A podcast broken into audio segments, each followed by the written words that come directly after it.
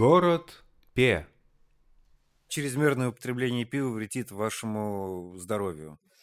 Привет, это подкаст «Город Пе». С вами Лена, Дима и наш сегодняшний гость Илья. Привет, Илья. Привет. Привет. А, Мы с Илюхой знакомы все очень давно, и э, он специалист в нескольких направлениях, и мы даже не могли решить, о чем именно с ним говорить, но все-таки поговорим о вещи, о которой в Пензе, кроме него, лучше, лучше, наверное, никто не знает. Мы поговорим про пивоварение, именно изготовление пива, вот про самые базовые понятия, как, как его делать дома, ну и вообще все, что связано с пивом. Илья, как давно ты вообще заинтересовался темой пива? Ну, пивом я заинтересовался еще, когда учился. Тогда мы пиво только потребляли. Потом по- получилось так, что устроился на работу в разливайку случайно. Вот, там что-то поработал, и я такой прихожу в магазин Битлкрафт, мне говорят, там такое пиво жук есть интересное, такого ты нигде не попробуешь. Попробовал тогда гречишное какое-то, еще я помню, были стаканчики Греча. кофейные. Вот. Налили в этот кофейный стаканчик, идешь по Московску с этим стаканчиком, кайфуешь. И мы туда стали ходить. Вот. Потом ты поехал на велосипеде сверху с Карла Маркса, ударился и такой, блин, да я что ж так могу? Да, да, да, да, да, приблизительно. Потом я устроился туда работать как каким-то образом чудесным. Через постель. Почти. Вот. И потом, когда я там уже проработал, ну, почти год, может, чуть больше, может, чуть меньше, я уже начал спрашивать, как это делать, интересоваться у всяких пивоваров, не пивоваров, как сделать пиво дома. Был куплен и найден базовый набор для домашнего пивоварения, и где-то в начале 2018 года, наверное, я начал варить пиво уже дома. А может, это как-то связано с твоей фамилией? Э, Кстати, да, многие говорят, типа, фамилия Суслов, это ремесленная фамилия. Возможно, она как раз от древних пивоваров исходит. А ты не знаешь истории своей? Может быть, у тебя были какие-то пивовары в роду? Этого я не знаю, потому что вся отцовская линия мне неизвестна. Потому что у меня выяснилось, что там были э, родичи пивовары. ну ладно, давай поговорим тогда вообще с базовых понятий. Что такое вообще пиво? Э, Пиво – это продукт брожения зерновых культур, скажем так, образно говоря, очень простым языком.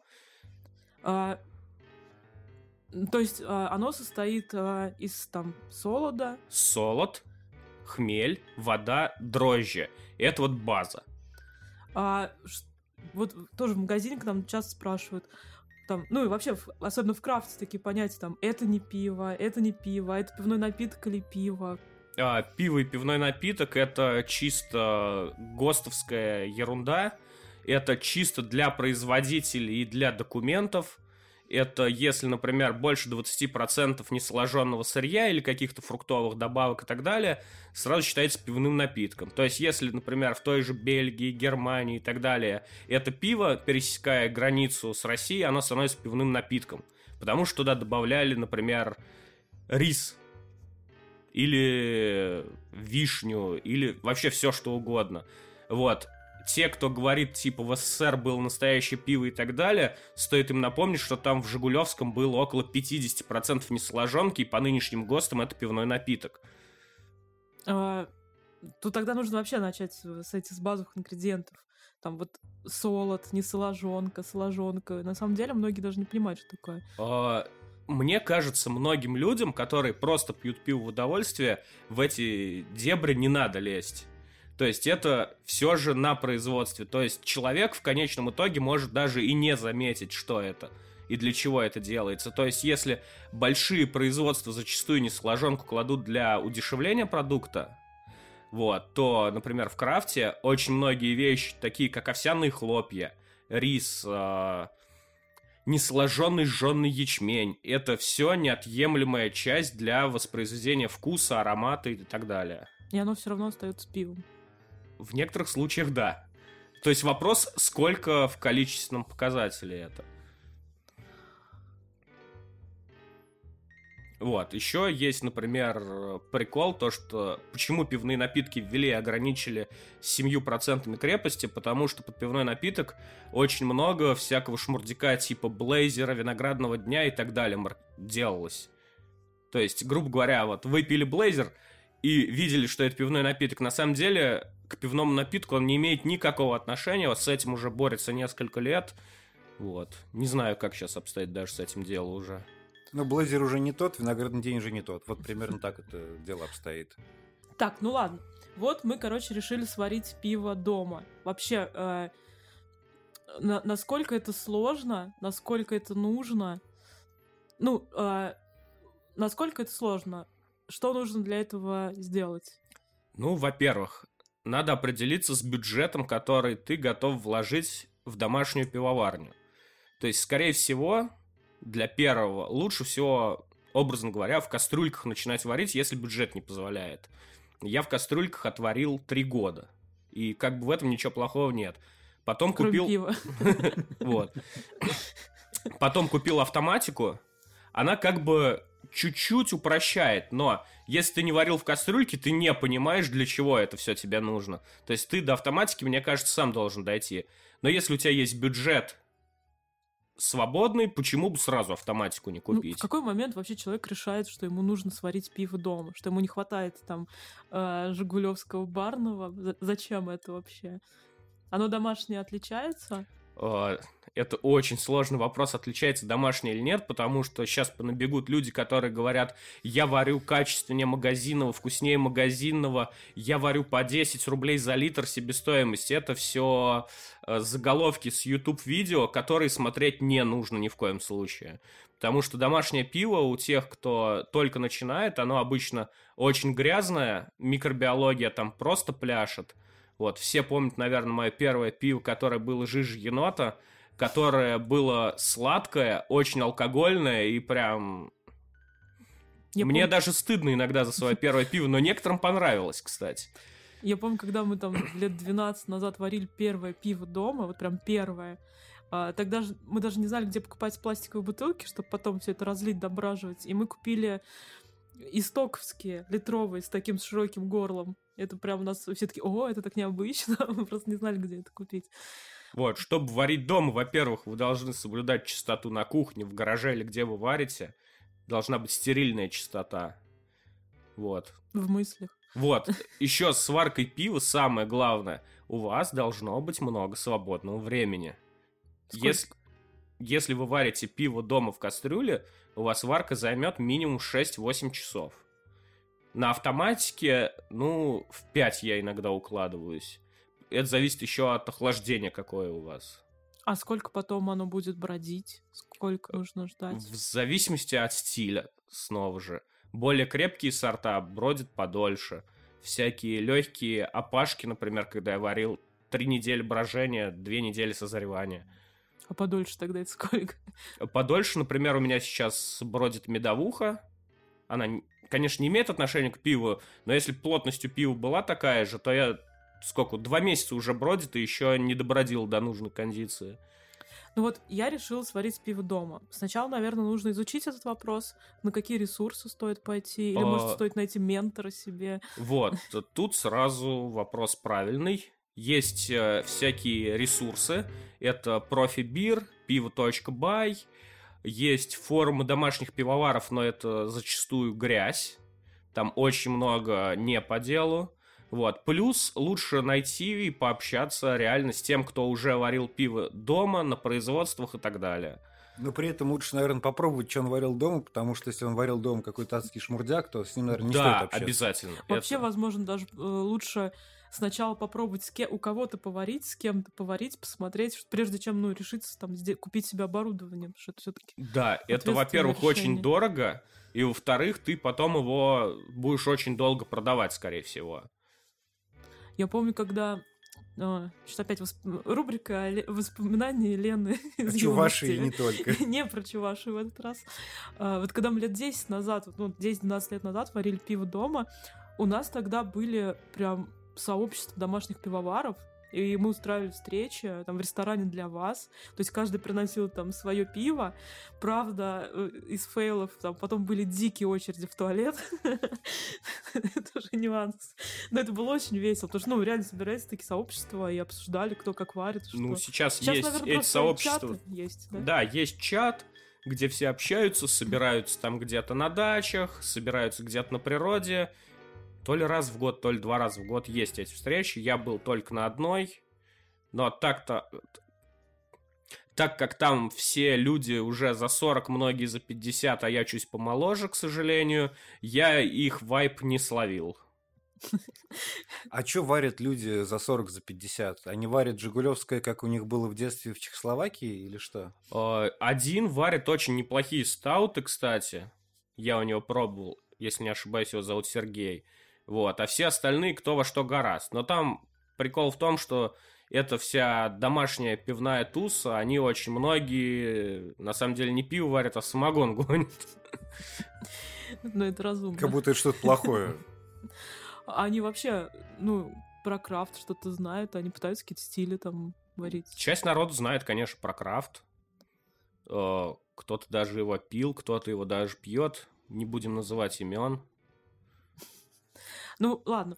А, вот мы почитали профи, профи бир, там пиво бай, а, почитали форум наш там. Далее мы можем найти список литературы по пивоварению. Есть очень много книг, кому надо, я могу скинуть, пишите. У меня там 15 или 20 на русском языке, очень много литературы на русский язык так и не переведено, хотя говорят, она прям необходима для Это прочтения. надо Олю попросить. Пивоварное лобби, они скрывают секреты э, пивоварения. Вот, там отдельные книги, например, по дрожжам, как с ними работать, что это вообще такое, почему эти грибы такие капризные. Так, а, ладно. Вот мы, короче, все прочитали. Дальше мы все-таки решили, что вот у нас есть 15 тысяч рублей, которые мы готовы инвестировать в новый бизнес. За 15 тысяч рублей мы покупаем кастрюлю из нержавейки. На ну, литров? Ли, литров на 30, я думаю, достаточно для начала. Покупаем пластиковые бродилки, которые находим. Это, скорее всего, ведра с крышками герметичные. Гидрозатвор охладитель соображаем любой ценой. Если у нас не остается денег на охладитель, мы охлаждаем в ванне, на балконе или в снегу, в зависимости от времени года. Мы в свое время на, э, в магазине для запчастей от грузовых автомобилей купили вот эту медную трубку от тормозов что-то фур, фур, и из него сделали чиллер. Вот, чиллер у меня из меди. Покупали медную бухту в магазине холодильников 16-метровую, закрутили ее вокруг кега, и получился охладитель, который охлаждает меньше, чем за 15 минут 40 литров. Потрясающе. Так, ну то есть мы в 15 тысяч можем уложиться? Да, в 15 тысяч мы базу соберем. А автоматическая, если пивоварная, сколько стоит? Ой, тут уже по запросам человека, потому что самая дешевая автоматическая пивоварня сейчас будет стоить 1030, но к ней снова же нужны бродилки, чиллер, всякие ложки, лопатки и так далее. Дальше мы переходим к выбору ингредиентов. Во-первых, а, может быть, стоит покупать... Есть же эти, типа, сусла концентрированного. Uh, да, есть такое, но это не all grain уже получается как таковое, это уже... Ой, тяжело об этом говорить. Ну, варка пива из концентрата, как по мне, это не варка пива концентрат можно использовать как добавку к основному, когда ты купил, например, солд неизвестного происхождения, и фигак у тебя плотности не, не достигла нужной, и ты концентратом догоняешь до нужной плотности. Если мы все-таки решили варить трушно, то есть нам нужно купить солод. А, если мы решили варить трушно, и мы варим первый раз, сейчас в магазинах для пивоварения и самогоноварения есть готовые зерновые наборы под определенное пиво.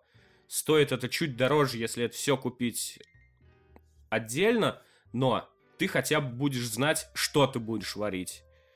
Вот. Я этими наборами несколько раз пользовался. Там получается несколько килограмм солода уже молотого, дрожжи, хмель по пакетикам, дезинфектор и инструкция полная. Но она достаточно примитивная, но понятно. Вот. Следующий level будет э, то, что вы будете покупать отдельно очень много мешками базового солода, спецсолодов будете искать. Если не найдете в Пензе, придется заказывать из Питера или Москвы.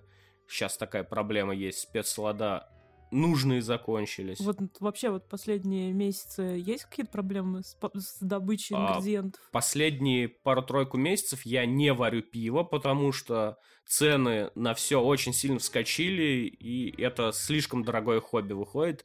Сейчас как цены стабилизируются, я обратно начну варить, но пока прям по спецсолодам все очень печально. А, а хмель? То есть сейчас везде пишут, что вот хмеля нет, хмеля не будет. Хмель пока что есть, но ценник на него очень космический. А ты на русском, на чувашском то же самое хмеля не варил? Не, на чувашском хмель я не варил, я варю на американцах, англичанах, немцах, чехах. В основном. Дальше. Дрожжи. Дрожжи. Как их выбрать, где их взять? Ну, есть, Или есть например... какие-то универсальные? Универсальных дрожжей не существует, это все ложь, провокация. Каждый штамм дрожжей рассчитан на определенный стиль пива. Есть э, несколько, скажем так, раскрученных производителей. Это Сафаль, это Бирвингем и еще забыл, который я использую, в общем. Вот, там на каждом... гол- голубенький. Вот. На каждом пакетике написан штамм, для чего этот штамм подходит. Естественно, там написано до какой крепости они могут сбродить, при какой температуре они сбродят и сколько их надо ложить, Класть. класть. А, дрожжи, они же тоже все иностранные. Или у нас в России делают дрожжи? А у нас есть... У нас же э, дрожжевой завод есть. Не, в Питере есть дрожжевая лаборатория, у многих пивоварен уже свои. То есть они, грубо говоря, разбраживают те иностранные штаммы и продают в России. То есть пока что с этим проблем, я думаю, вообще То никаких по- не будет. покупают иностранные дрожжи, как-то со- создают какую-то микрокультуру для Ну, них. у них да? свои лаборатории, они там вот это все на научном делают, их размножают, грубо говоря. У Биквилдж свои дрожжи, кажется. Вот, то есть э, на многих пивоварнях есть лаборатории, типа, зачем покупать э, постоянно дрожжи, если их можно разводить. Вот. Плюс я один раз покупал у человека, который на дому лабораторию содержит. Вот, у него жидкие дрожжи были. Вот, кстати, да, дрожжи можно купить жидкие, можно купить сухие. Не покупайте, когда первый раз варите пиво, жидкие дрожжи, потому что вы не поймете, что с ними делать зачастую. Лучше сухими. Вы А так как ничего не заразите. понять? Нет, а что значит? А что ты с ними не можешь не так сделать? Ну просто Ты их нас- можешь заразить. насыпать в чан? Нет? Вот. Как стартер сделать? Нужно ли это делать? Стартер, я знаю, в Дадо я иногда беру его. М, неплохая вещь. Стартер, это ж в машине. Да. У меня на, на Ниве как-то не работал. А, а ускорители, какие-то порошки в домашнем пивоварении используются? А, да, можно использовать. Я лично использую прикормку Ферментис О для крепких стилей, потому что не все дрожжи могут быстро и качественно съесть сахара. То есть без этих прикормок я боюсь, что крепкие сорта не получится. Но это уже считается, что это пиво порошковое. Нет, если бы вы знали, сколько порошков используется на производствах для водоподготовки той же и так далее, это очень много порошков, но это минералы, это соли и так далее. Вода в домашнем пивоварении важна? А, вода важна везде. Если плохая вода, у вас получится плохое пиво. Кто-то варит на родниковой, кто-то ставит, как я ставил раньше дома, фильтр проточный в водопроводную систему. Там главное поиграться с этими штуками, которые снимаются. Ну, вот какую-то водоподготовку ты не делал никогда? Ну, я фильтровал, и, в принципе, все Там неплохо добавлять всякие минералы, А, те же самые. было. У меня есть там хлориды, нитриты и вот эти вот все штуки. Я просто еще в химии полное дно, полный ноль. Я просто беру состав воды, читаю, какой приблизительно, и добавляю, что в интернете пишут туда. Вот, купили мы все ингредиенты. Еще, наверное, надо купить бутылки, чтобы добра... ну, чтобы они там. э, Ну, мы же не в кеге будем э, хранить. В смысле? Я только в кегах Нет, добавляю. я просто это хочу продать свои пластиковые А. бутылки. У меня производство пластиковых бутылок, поэтому покупаем пластиковые бутылки. Ну, в пластике можно дображиваться, конечно же. Точнее, созревать. Вот. Но если вы что-то сделали не так, э, с первым, с чем вы столкнетесь, скорее всего, это у вас будет э, взрываться все. То есть в домашнем пивоварении на первой стадии или у вас все взрывается, или у вас все слабо карбонизированное. Вот. С первого раза у вас идеальная карбонизация и так далее вряд ли получится. Карбонизация — это пу- пузырьки. Ну, это содержание СО2. Вот. Так, а вот мы все купили, пришли на кухню, выгнали кота, жену, тещу. А, Что мы дальше делаем? А кота зачем? Шерсть это ингредиент. А, это хмель мозаик. Да-да-да-да-да. Коты, то есть, не препятствуют стерильности. Это такое отдельное понятие. Ну, он такой ходит, мяукает, гладить можно. А, а, нам, получается, нужна еще мельница. То есть это нужно все измолоть. А, мельницу покупать сейчас нет необходимости в Пензе, потому что в магазине в одном из, где все продается, при покупке солода доплачиваешь там 5 или 10 рублей за килограмм, и тебе все перемолят. То есть, если у нас бюджет ограниченный, мельницу не надо покупать, лучше там перемолят тебе, при этом там тебе сделают правильный помол. Потому что мы тогда, 12 лет назад, все перемалывали мясорубками. И там Да, просто жара, первый- 30 градусов. Вот всё Первое пиво, когда варили, я молол мясорубкой, э, помол отвратительный, все в муку, и прям, ну, очень неприятное пиво. Очень неприятно работать даже с этим всем. А, я просто хочу, чтобы мы базово вообще проговорили, как делается пиво. Потому что на самом деле вот эти вот все затирания... э, я да- даже сама до конца не всегда понимаю значение слов. Ну, То есть мы берем... э, давайте прос- по-простому. Да. Первое, что мы делаем? Наливаем воду в нашу емкость, в которой мы В варим. нержавеющую 30-литровую кастрюлю. Да. Или если у нас денег побольше, в автоматику. А, Есть у рецепта температурные паузы. Мы нагреваем воду до определенной температуры, добавляем туда только солод пока что. Вот, если вы в кастрюле вали- варите, лучше купить мешок для солода, чтобы потом кастрюлю не отмывать и промывать было проще, потом просто мешок вынул и кипятишь. Вот. Все это мешаем. А, нет, если мешок не мешаем. То есть, Нет, в мешке нас- тоже надо мешать. Все надо мешать, чтобы максимально забрать сахар оттуда. То есть мы нагрев- нагреваем до какой-то температуры. Да, То есть в зависимости не от до, рецепта. кипячения. Не до Ни в кипячения, коем да. случае. То есть выдерживаем эту температуру столько, сколько надо времени, типа из серии 68 градусов, То есть там мы, получается, полчаса. это делаем, чтобы из солода максимально достать сахар. Сахара, да. То есть мы со- солод же, в принципе, э, как сказать, в пивоварении используется солод, а не зерно, потому что солод дает больше сахара. Да. Вот. То есть мы на одной температуре выдерживаем. Да, потом, если рецепт предусматривает на второй, на третий, потому что можно, там, типа, из серии по пяти температурным паузам прогнать. А на что это влияет? на то, какие сахара будут, на то, как Мгм. это бродить, на то, какое тело будет у пива. То есть это влияет абсолютно на ну, то есть, все. условно, вот мы там 5 минут при 60 градусах, 5 минут при 70, Ну, и если их поменять говоря. местами, то будет разный вкус у пива. Да, приблизительно так. Вот, если мы покупаем качественный солод, нам не нужны кислотные, белковые паузы и так далее. Но если мы покупаем солод дешевого, неизвестного происхождения, лучше его обязательно прогнать через белковую паузу. Что это такое, белковая пауза? Ну, это белковая пауза. Намокание Ну, это когда, в общем, белок выходит из солода. В дешевом солоде Как- очень много Как мя- мя- белка. Как мясо уходит И из вы плова. будете снимать просто чеплашкой вот эту всю грязь, которая из него А, то выходит. есть прям как снимать пеночку. То есть при каких температурах выходит белок, и мы прям как пеночку Ну, в манной каше. По-простому, да. Вот. То есть мы нагрели на температурных этих паузах этот мешок с солодом. Что мы дальше делаем?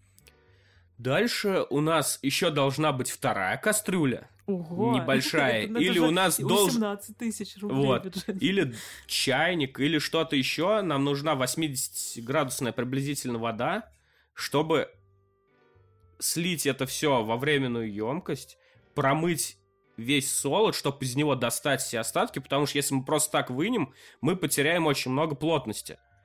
Это промывочная вода То есть называется. нужно мешок с солодом промыть горячей водой. Да, чтобы с него стекало, но он не должен ни в коем случае оголяться, чтобы ничего не окислилось. Оголяться, в смысле, на воздух выходить? Да, Соприкасаться с воздухом. да, воздух это враг. А пиво это друг. Так, Да. ну вот, промыли мы, значит, мешок с солодом. А это все стекается в общую кастрюлю. Да, это надо придумать, как у вас будет. Но лучше в таком случае я делаю это через промежуточную тару. Или мы в другой бункер. кастрюле, короче, промыли и слили в первую кастрюлю. Мгм. Так, дальше. У нас получилось... Это, это сусло. на- Это уже сусло получилось у нас готовое. Дальше мы начинаем его кипятить. Интенсивность кипячения выбирается тоже по-разному. В зависимости от того, что нужно получить. Вот, и как раз во время кипячения происходит все самое интересное. Это добавление хмеля. Мгм. Оно может быть в начале, в середине, в конце, или вообще уже в холодное, охлажденное. А это, наверное, кипятить нужно, чтобы микроорганизмы умерли. Ну, во-первых, это убивает часть микроорганизмов, во-вторых, лишняя вода выходит, то есть, э, если ты не достиг нужной плотности, покипяти еще часочек и достигнешь нужной. Мгм. Вот, и, в принципе, очень много снова уже всякого белка и всякой грязи выходит из этого всего. То есть потом мы добавляем хмель во время кипячения. Вот, то есть сначала мы кладем хмель на горечь, Мгм. в самом начале почти там, грубо говоря, за 40 минут до конца кипячения. А это, наверное, потому что аромат уже выветрится к концу, и поэтому только горечь от хмеля Ну, туда, в принципе, горькие неароматные хмели кладут в основном. Ну, я к тому, что почему именно в начале на горечь хмель кладут. Потому что, ну, бессмысленно класть ароматный хмель, он все равно Ну да, уйдёт само- за самые крутые хмели ты кладешь только в конце. Так, добавляем в начале хмель на горечь. Вот, скорее всего, лучше брать на это какой-нибудь фагл, нагет, вот эти Немецкий. немецкие подешевле. Вот, они дадут, во-первых, нужную горечь, они смолистые. Вот, а уже супер ароматные американские, австралийские, новозеландские уже в конце на аромат. А чувашский в какой момент надо добавлять? А чувашский надо добавлять в момент, когда вам не позволяет бюджет купить нормальный хмель. Так. Нам нужно серьезно поговорить.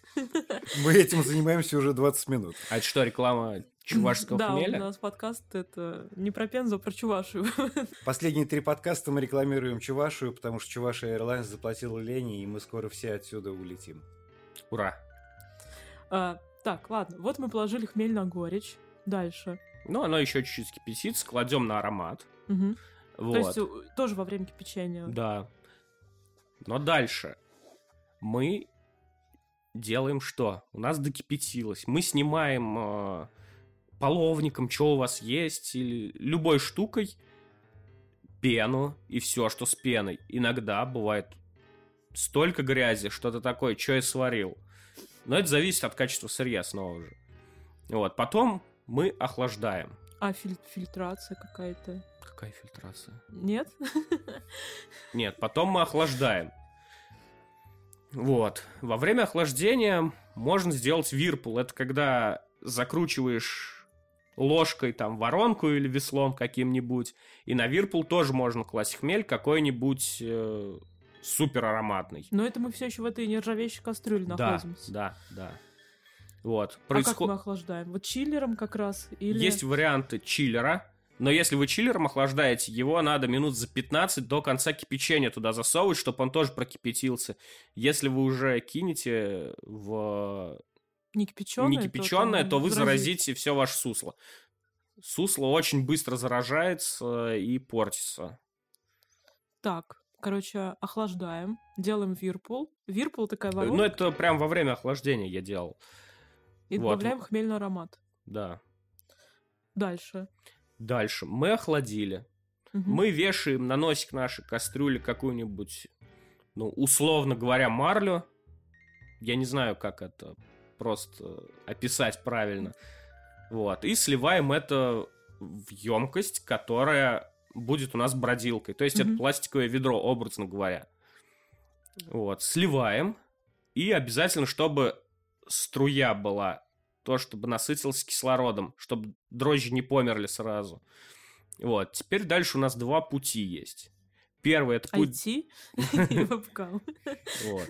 А, Есть для супер ленивых, как я. Я почему-то перестал делать стартер и делаю засев дрожжей прям сразу в сусло, и, в принципе, у меня всегда все ок. Это просто разорвать пакетик и... да, высыпать. разорвать пакетик и высыпать на пенку.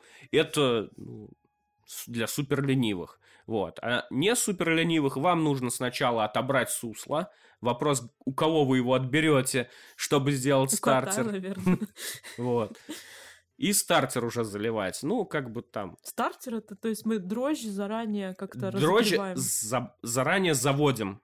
А, Суслом или просто водой? Или как? Что значит Ну, завести Лучше дрожжи? суслом. То есть берем немножко сусла, туда высыпаем дрожжи, и они Да. начинают работать. Да. Так, то есть мы все, мы перелили в пластиковое ведро, залили туда дрожжи. Не залили. Ну, или Зас- зас- ну, если Залили, стартер, если у да. вас много денег. Если поменьше... Хотя сейчас, последний раз я смотрел дрожжи уже по 400, под 500 рублей на одну варку. И ты такой, ну зачем? А, вот, и у нас получилось вот это ведро с, с этой... э, С этим кипяченым суслом и дрожжами. это еще не пиво, или уже пиво. Нет, это еще всего лишь сусло. И, вс- и что дальше? Вот, Всё? оно у вас уже стоит. Вы накрываете крышкой плотной. Делаете в крышке дырочку под гидрозатвор. Суете туда гидрозатвор. В гидрозатвор заливаете, что у вас есть. Это, скорее всего, головы или хвосты от самогона. Самое простое самое Чтобы дешевое. прозе- дезинфицировать. Да. Мгм. И ждем. Сколько? Чего? В зависимости, соответственно, от плотности и от работы дрожжей. А там можно как на первых этапах понять, что что-то пошло не так? Ну, зачастую домашний пивовар не признает, что что-то пошло не так на первых этапах. Он верит до конца, что это будет круто. Первый этап длится сколько лет обычно? Не знаю. Пока жена из дома не выгонит. Вот. А так у меня были случаи, когда где-то через неделю после начала брожения я просто выливал всю партию в унитаз. И был один раз, когда я взял какой-то то ли макшанский, то ли еще какой-то солод. У меня очень плохо затерлось, получилось отвратительное сусло.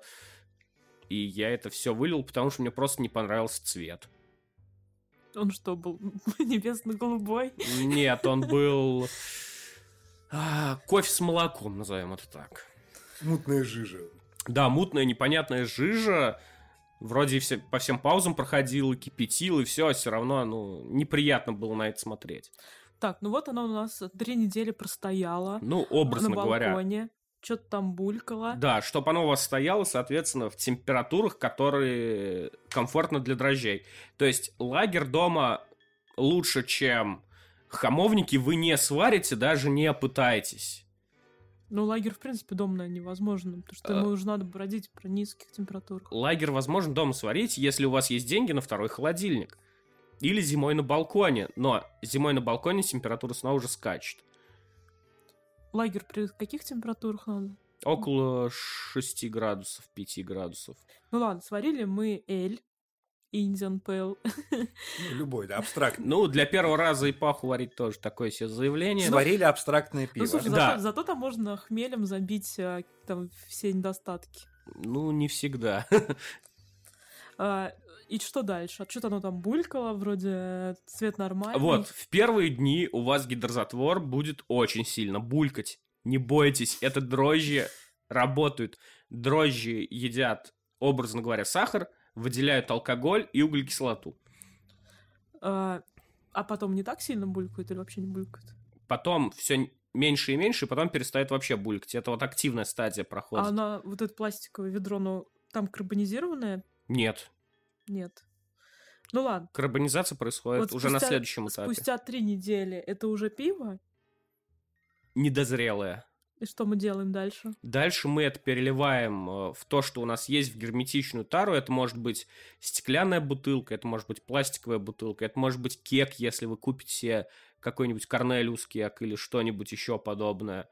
И там вы уже добавляете или отобранное сусло на этапе после кипячения, им карбонизировать, или самый простой и безопасный способ – это декстрозу добавлять, заливать туда. Вот это то, что у нас еще молодое пиво недозрелое.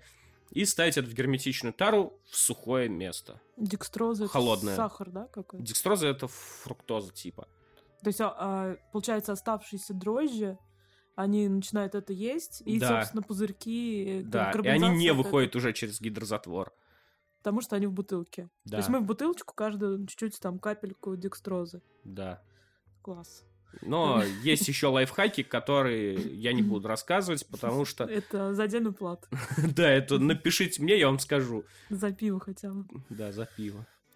А, и все, мы, короче, разлили по бутылкам, засыпали туда декстрозу, поставили в холодное место. И когда это уже будет пиво? Ну, минимум недельку подождать, вы увидите, что бутылка стала тугой. У вас обязательно с первых варок будет очень большой осадок. Чисто с первого раза я не помню, чтобы кто-то варил вообще. А это, ну, на каком этапе, а, ос- как сказать, влияет а, наличие осадка? Появление На осадка? всех. То есть плохая фильтрация. Ну, не фильтрация. Ну, где-то что? фильтрация плохая, где-то в солде белка было много, где-то вы хмель не в мешочках закинули, а так закинули. Где-то плюс дрожжи вы с осадка сняли как раз, когда переливали плохо.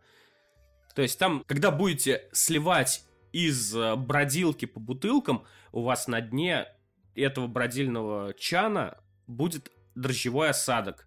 Сантиметр, два сантиметра, иногда три сантиметра. Вот, и главное их там все оставить, аккуратно это все переливать. Короче, вот, мы все разлили. а, бутылки надулись чуть-чуть. Осадка не очень много. Прошла неделя. Все. Можно пробовать. Почем его продавать? Ой, продавать пиво без егайс нельзя. Да, пиво вредно, от него много заболеваний, но оно такое вкусное. А, Ну все, пиво готово. Класс. Мы красавчики. Ну, типа того. А насколько вот это вот процесс домашнего пивоварения отличается от того, что происходит на заводах или на вот небольших там крафтовых пивоварнях? Ну, на заводах полная автоматизация, человек только настраивает в основном. Технолог задает рецепт, разрабатывает. И снова же обкатка рецепта происходит э, чуть ли не в кастрюлях у многих. Ну, э, главный вопрос. На заводе порошковое пиво? Это вода со спиртом? Или... ну, кто во что хочет, в то и верит, но по факту именно есть такое слово качество, оно объективное. И на больших пивоваренных заводах объективно пиво намного качественнее, чем на мелких пивоварнях и, до- и дома. То есть вкус и качество вещи как бы не зависящие друг от друга. Ну, оно из порошка или не Нет. из порошка? Оно из того же солода, из того же хмеля. А как они Образно. успевают тогда вот летом такие объемы выдавать? Ну, есть всякие, во-первых, ускорители брожения, и плюс у них э, танки и ЦКТшки космических размеров. Это, если что, я все это знаю, я просто де- делаю вид. Э, А э, на крафтовых пивоварнях? Чем, вот чем отличается домашняя, там, за- завод и крафт? Вот как Ну, линейка? на маленькой пивоварне можно сварить более интересные сорта, это очевидно. То есть большая пивоварня не сможет э, именно пивгигант сварить какой-нибудь смузи, какой-нибудь высокоплотный стаут. Это на том оборудовании Потому почти невозможно. Да, да, да, да, да, да. Я вот не помню ни одного случая у себя в жизни, чтобы у меня, например, взрывались хамовники, чтобы у меня взрывалась Балтика. Такого не было. Но я регулярно помню, что гашинг, это когда излишнее количество пены, э, в крафтовом. Ну, Ну и вообще слово крафтовое, мне кажется, в 2022 году это уже ну, зашквар. ну та же Волковская пивоварня сейчас же варят а, большие объемы, там, манговые какие-то. Но они могут себе позволить, у них там Волковская это ШМПК или нет? Ну, не совсем. Она аффилирована с МПК, Да, да, да. да. но она варится не вот прям в том же чане, а рядом, образно говоря. Ну, и МПК это, наверное, не, самый большой, не самый большой завод. Это может вообще не... быть. Да. Я бы не назвал это пивгигантом. Ну да, я вот... Но он не гигант, но у него все равно кастрюлик-то побольше. Да. Но в любом случае они могут себе позволить э, какое-то там творческое отделение и при этом Да, да, варить да. Жигули барные и нормально на этом зарабатывать э, деньги. Вот и все. Вот. И, и некоторые говорят, вот, кто-то там варит крафтовые стили. Но нет такого понятия крафтовые стили. Есть просто понятие стилей пива. Ну да, все просто привыкли, что раньше одни лагеры варили, а сейчас просто, ну, какое-то разнообразие стилей появилось, у пив гигант в том числе. Но это не значит, что это крафтовое что-то, это просто такой стиль. Так, а что ты говоришь, медовуху еще дома варишь? А что еще дома можно варить? Ну, кроме самогона, это, это про отдельный Ну, в теории дома можно все делать, если ну, вот есть желание. медовухи ты в последнее время часто делаешь, почему? А с медовухами чуть меньше запары. Во-первых, чтобы получить, образно говоря, медовое сусло, назовем это так, тебе просто надо растопить мед в воде и разогреть это. Тебе не надо несколько часов затирать солод. Вот. И медовуху можно не кипятить, можно кипятить, можно делать плотную, можно не плотную. И это занимает э, максимум 3-4 часа. Это быстрее интересно можно сделать. А насколько вообще там спрос есть? Насколько людям интересны медовухи? Ну, если я пьешь? стал... Если стал я часто варить медовухи, значит, спрос на медовуху вырос. Это обычно получается какие-нибудь сладенькие для девочек? У меня есть, скажем так, я называю два подразделения медовух. Это легкие со всякими ягодами, фруктами. Это в основном для девочек на лето. И есть э, серьезные медовухи, это которые выше 8 градусов. Для серьезных девочек. Да, для серьезных девочек. Вот, это сухие винные медовухи. Обычно я стараюсь в них не добавлять вообще ничего. И оно такое, как полумедовуха, полубелое сухое вино на вкус. А на каком этапе вообще добавляются ягоды, фрукты? А, можно на этапе кипячения, можно уже прям в готовое сбродившее. Так даже вкус от ягод больше останется. Да, они не заразят сусло. Так ты же ягоды не просто добавляешь, ты их... А, варишь сначала? Сначала варишь, типа как а, ну, компот, образно говоря. И оно все стерильно должно быть. А можно просто варенье кинуть? Нет? Нельзя? Не, ну тебе никто не мешает. Кстати, медовуху заразить намного сложнее, чем пиво. Почему? Мед антисептик. Хм. Вот, и медовуху также можно охмелять, как пиво. Добавлять Мы делали хмель. даже там... Я придумала. Это моя была идея, но Илюха ее первый реализовал. Это томатная медовуха. Да, томатная медовуха, это было что-то с чем-то. Да кто вы такие вообще? Но! Но это потрясающе. Получился как такой сладкий томатный соус, на самом деле. Да, это больше получилось как соус, а не напиток но народу понравилось. Вот. Я и... пытаюсь их заставить томатный сидр сделать. А кураж уже сделали. Да? Да. Пропустил. Вот. А вот эти вот все томатные Хороший истории, их прикол в том, что и вот эти, в принципе, супер смузи, вы никогда не поймете в базе медовуха, пиво, сидр или что еще там. Вот эти все пюре, специи и так далее перекрывают базу, на чем это сделано. Ну, вот я тоже читала мнение пивных экспертов, то, что в итоге все смузи перейдут на хардзельцеры. Ну, за базу, базу будут брать хардзельцер, потому что какая разница, тебе просто нужен алкоголь. А знаем ли мы, напиток. что на самом деле там в базе? Я вот думаю, что ни один э, из тех, кто сейчас делает вот эти смузи, базу от ГОЗа, например, варят в принципе. Потому что это сложная база сама по себе там закисление специально делается, но я не думаю, что под пюрешку они так заморачиваются. А сидры делал? Сидр делал, вот вчера последнюю бутылку подарил.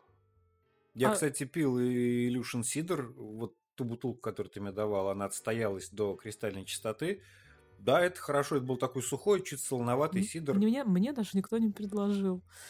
Да ты от моих напитков почти всегда отказываешься. Это заговор. У нас нельзя материться же. А я вырежу. Мне просто надо было шуток вставить.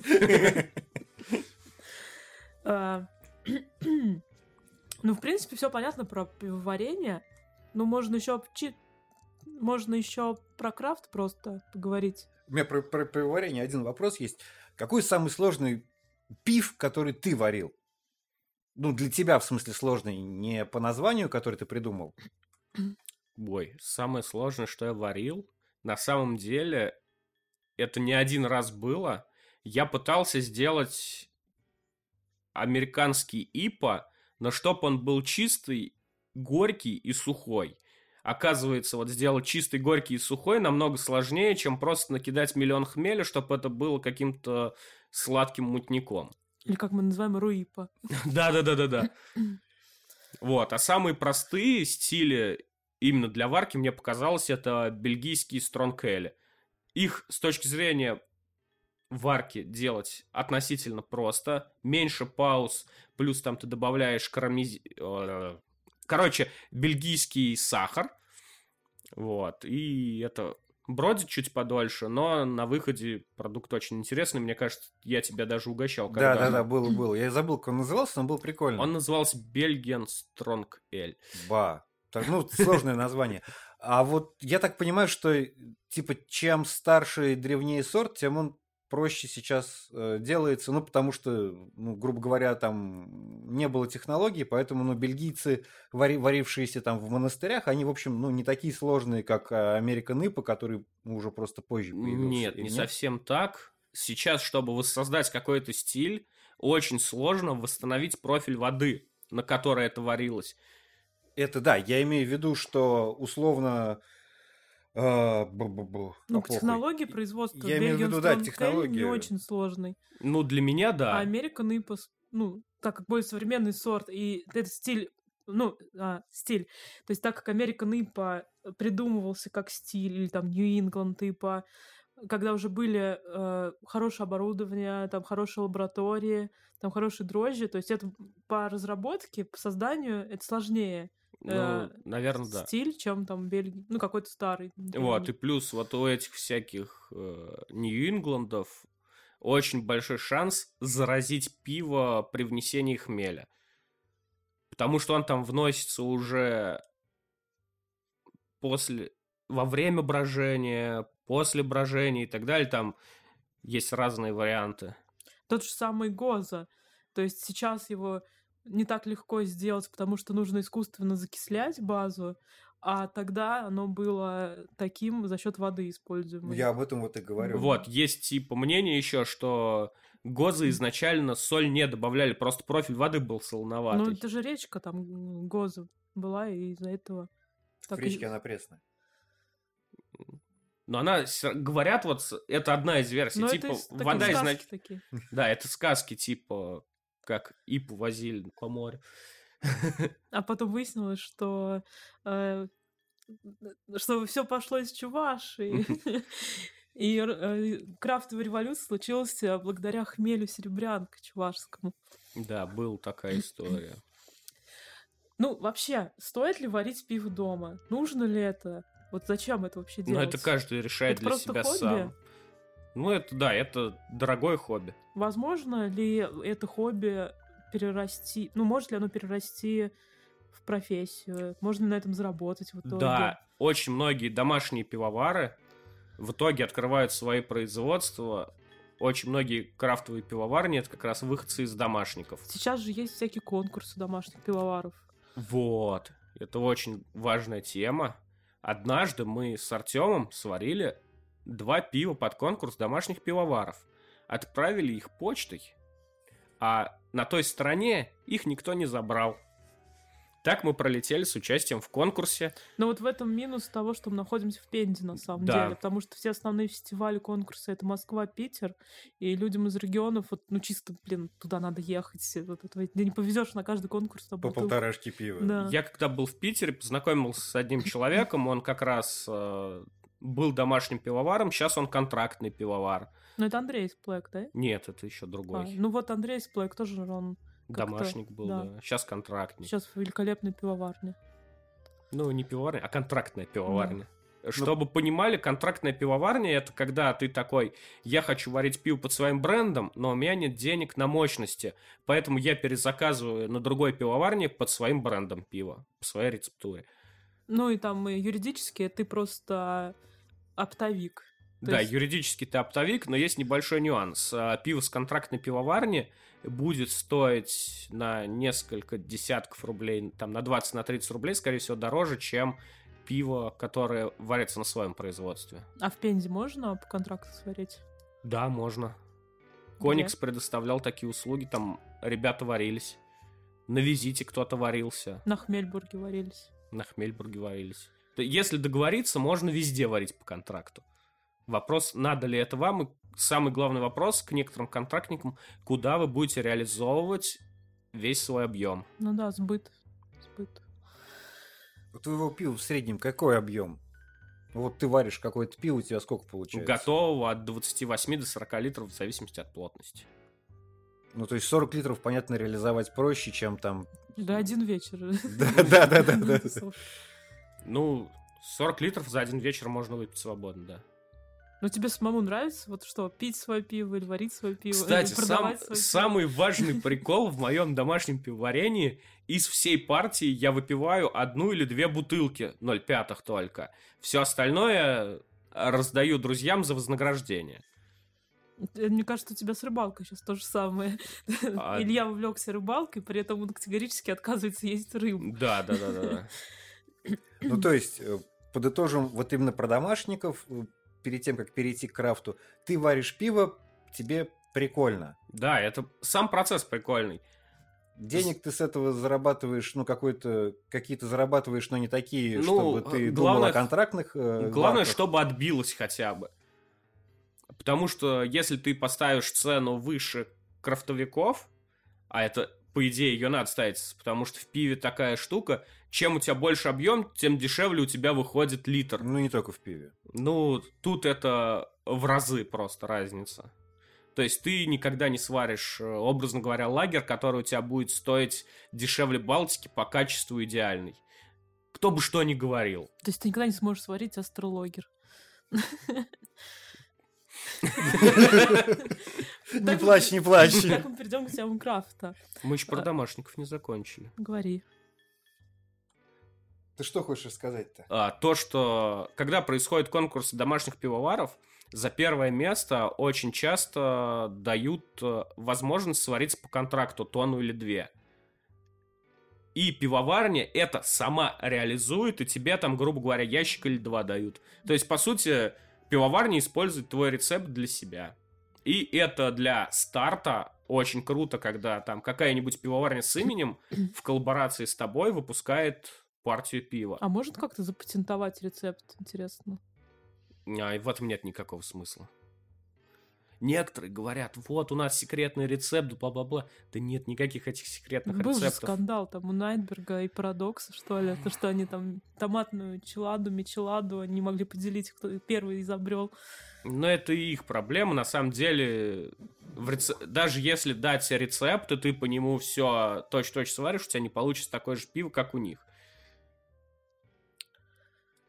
Ну, у самих пивоварен крафтовых редко получается. Да-да-да, они редко свое же пиво воспроизводят точь-в-точь. Я вот буквально позавчера взяла банку томат, томатки от Салденс. То есть мы ее закупали тысячу раз, от которой копченая, Italian Edition, э, Light Chili. Ну, тысячи раз мы ее закупали, она всегда была одинаковая. И банку беру, она более помидорная, она прям красная. Я ее еле выпила, она гуще, чем обычно. Это, наверное, с конца уже... Вот похоже, что да. То есть вообще другая. Мне не понравилось. Надо попробовать. Когда говорят, мне не понравилось, я пробую, и потом такой, зачем я это купил? Так, давай а, расскажи про сколько у тебя чекинов в Антапт. У нас был просто здесь Александр Поляков, у которого сколько было? 5600? Там был 5600, но Мы его давно не видели, сейчас уже, наверное, за сейчас 6. уже, наверное, да. У меня 2290, что ли, что-то Ну, такое. ты прям все чекинишь или нет? Нет, во-первых, я на полгода Untapped просто забрасывал, но при этом тогда я очень много пил крафта. Ты в Питере, наверное, когда жил. Нет, когда я в Питере жил, как раз я его обратно восстановил, а перед Ага. этим же я нормально так напивался этим крафтом. Вот. А Александр Поляков в Антапте на 2 или 3 года больше меня, соответственно, у него чекинов больше. И плюс, если бы я все чекинил, что я пил, если бы я все помнил, что я пил, было бы намного больше. Ну, Илья Спен по чекинам Астролагера. Да, у меня есть там 104 или 105 чекинов одного пива, там просто за 100 пива в Антапте дают бейджик. Это такой премиум лагер от Brew Division. Ну, хорошее пиво. Такой чистый, цветочный, шипучий, игристый, хрустящий. Не покупайте Астролагер, оставьте его мне, я его весь выпью. У тебя есть вообще любимые стили или нелюбимые стили? А, любимые стили на данный момент это West Coast IPA, это чешские пилснеры, это, наверное, боки всякие разные, Даже Вайценбоки, несмотря на то, что я обычный Вайцена вообще не могу пить. А, да, Илья не переносит пшеничное пиво. Я его прекрасно понимаю.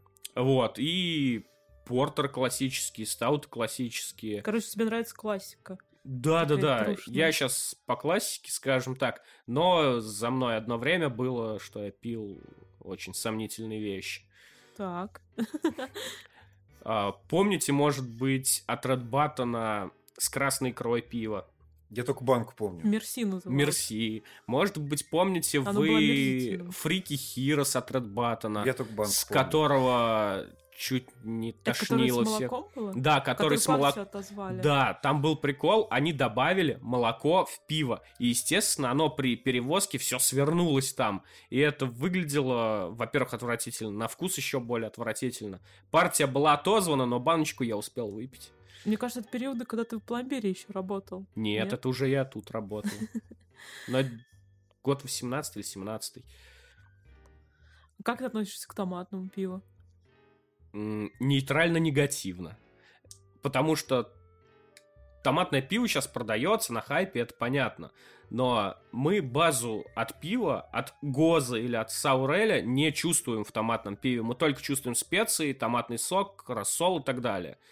То есть, почему это все к пиву и пивным напиткам, скажем так, пришло Ну, Ну, по вкусу непонятно. тебе нравится? Иногда, да, бывают прям томатки шикарные. Мичелада от Парадокс, кстати. А, Мичелада от Найтберга. Точнее, там у них не Мичелада, у них, скорее всего, Челада Челада. у них, да. Мне больше нравится копченый томат соул. Томат соул, кстати, тоже неплох. Который с чесночком. От Салденса Ультра Хот мне нравится. А как ты относишься к смузи? А, крайне негативно. Я считаю, что смузи-хлебы должны страдать. Этого пива не должно существовать в принципе на земле. Пускай они это делают на базе хардзельцеров и так далее. И как бы... Не знаю, зачем это вообще. Ну Это- вот смузи как там? Получается, пюре добавляют на, на вот броже- представьте, у на вас брожение? уже добродило пиво. Скорее всего, для смузи мы можем использовать абсолютно любое, любой кондиции сброженное. Туда просто а, тучу этого пюре добавляем из серии 300 килограмм на тонну. Мы перекрываем все, что там испорченное в этом пиве, скорее всего. То есть, а по по- сути, коктейль. Да, по сути, во-первых, это коктейль. Во-вторых, эти смузи постоянно взрываются в банках, в бутылках, в кегах. Да, не оставляйте никуда смузи в, тепле. Не Вот. оставляйте никогда смузи в своем доме. Вот, потому что у крафтовых пивоварен нет пастеризатора, и если они в непастеризованное пиво добавляют пюре, естественно, оно продолжает дображивать в тепле очень активно. И я думаю, все уже видели миллион взорванных банок от пива. Также и с томатным, и с этими смузями всеми. Все взрывается. А как ты относишься к хардзельцерам? Хардзельцеры я не понял еще. Я не понял, для чего они нужны, как их пить. Пил штук пять разных, ну, ну не зашло. А мне кажется, он ушел, или он еще вернется к нам. Я думаю, они вернутся. Тем Жаль. более...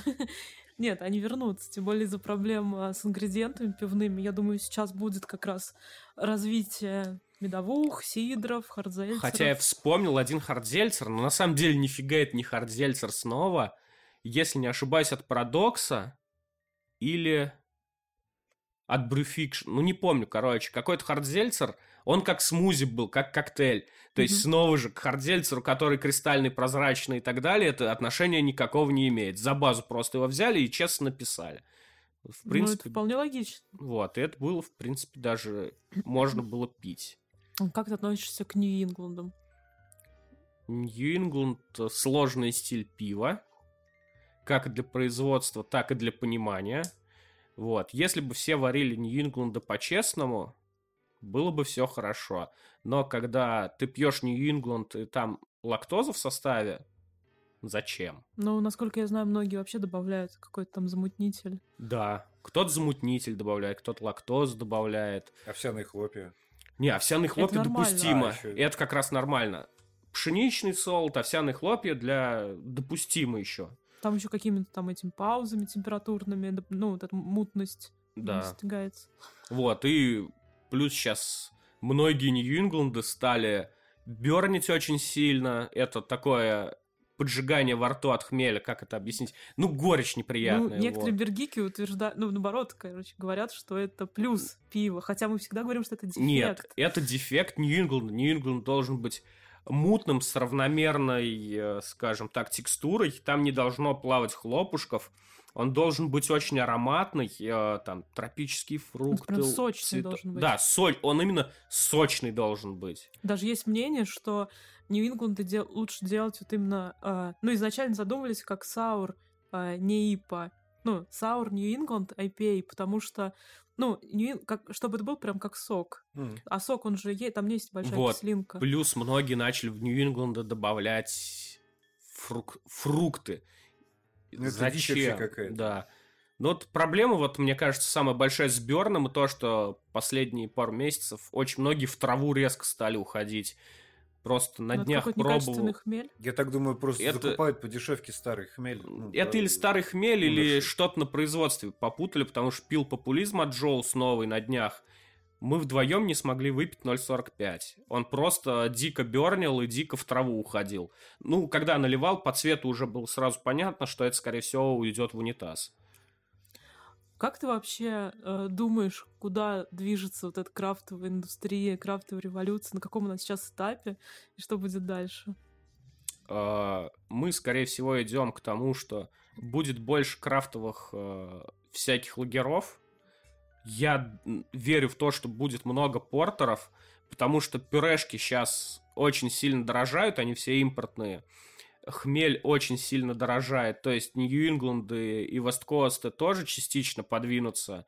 И, наверное, скорее всего, классика нас ждет от крафтовых пивоварен. То есть вы посмотрите, например, в ассортименте Битлкрафта раньше Гоза классический днем с огнем не сыщешь. Там одна-две позиции. Сейчас 4 или 5 позиций, при этом от разных пивоварен. Вот за последний месяц, вот я сама поразилась, вот в прайсах постоянно стали появляться чи- чистые гозы.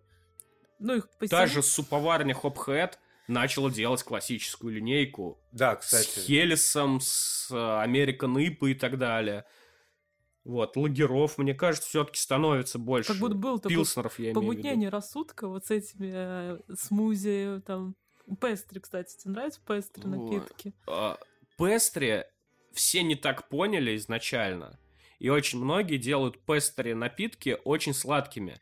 Но они не должны быть сладкими. Нет, они могут быть Они сладкими. могут быть, но они не обязаны быть сладкими, как многие это делают. То есть, например, у того же Village пестри мне очень нравятся. Они такие... Пестри стаут. Мы сейчас говорим про пестри стаут или пестри саурелли? А, пестри стауты. Пестри ста... саурель не должны существовать в принципе.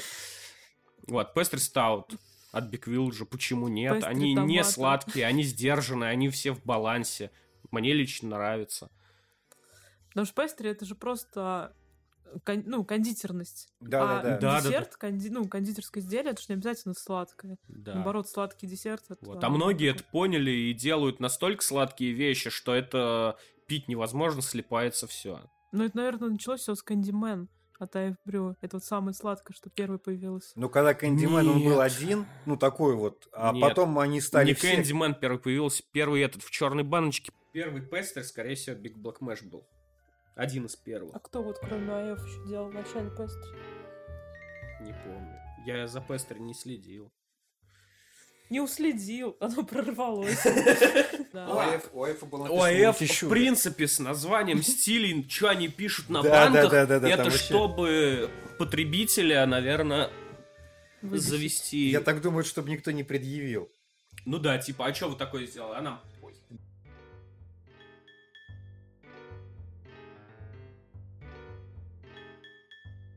Илья, расскажи про пивоварение в Пензе, про домашнее и около домашнее.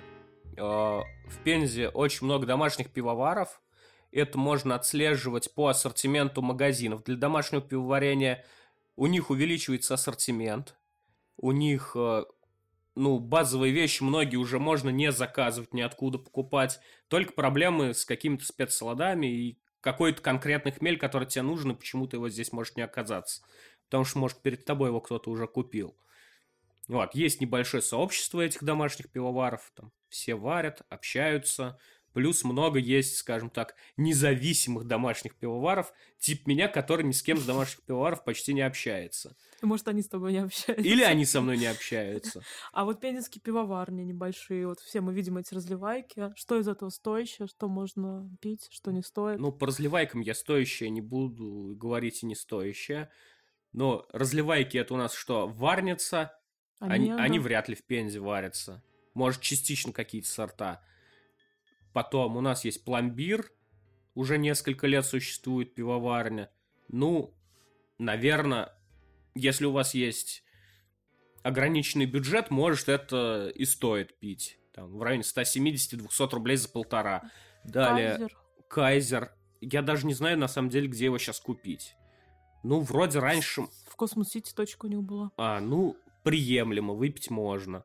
Далее, Омега, но говорят, ее сейчас продали вроде. Нет. Нет? Нет, у них все нормально. Да. Ну, Я что-то слышал там какие-то... Наоборот, они купили Каменский А, завод. они купили. Вот, значит, они расширяются. Куда их объем идет, я не знаю. Я знаю, что у них есть несколько точек по Пензе. Ну, в принципе, летом в жару, когда все равно что пить, можно и Омегу попить. Хмельбург.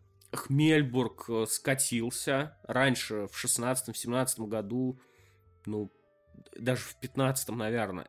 Некоторые сорта даже были прикольные. Ну, Тоже у них, насколько чешская. я знаю, очень хорошее оборудование было. У И там Хмельбурга- Бакунин даже варился по контракту. Да, у Хмельбурга одно из самых лучших оборудований в Пензе, скорее всего, которое э, потенциал очень большой, но они его, к сожалению, не используют. Самко. А, Самко, оно же Пензбир, оно же код Шредингера. Веселая история. Вот, в принципе, неплохая региональная пивоварня. Одна из немногих региональных пивоварен, которая осталась независимой, и ее еще не выкупил пивгигант, как это происходит со многими. Но они, насколько я знаю, что-то там у них дела плохи сейчас. Да, ну, говорят. Говорят. То есть да. мы не можем на 100% знать. Визит. Визит. Это в Кузнецке у нас. Ну, в принципе, кто пил визит вечерний, классический вечерами, тот так его и пьет. Кто Но он стал не тот, кстати. ну, не тот стал. Это многие говорят про пиво стало не то и так далее. Я не думаю, что на крупном заводе будут менять рецептуру специально, чтобы стало хуже. Все то же самое, просто Вы раньше, испортились. раньше трава была зеленее. Жук. Жук. Есть такая маленькая пивоварня, неплохая пивоварня. Ну, иногда бывают нестабильные вещи. Я, кстати, там работал чуть-чуть вроде даже. Коникс. Коникс. Коникс это такая забавная организация, назовем это так. Они варятся не только в Заречном, они варятся еще в Москве и еще много где. У них очень большие продажи, как я понимаю, по объемам, потому что они могут позволить себе много где вариться. И много где продаваться. И много где продаваться. От торговых центров, сетей, заканчивая некоторыми разливайками и крафтовыми магазинами.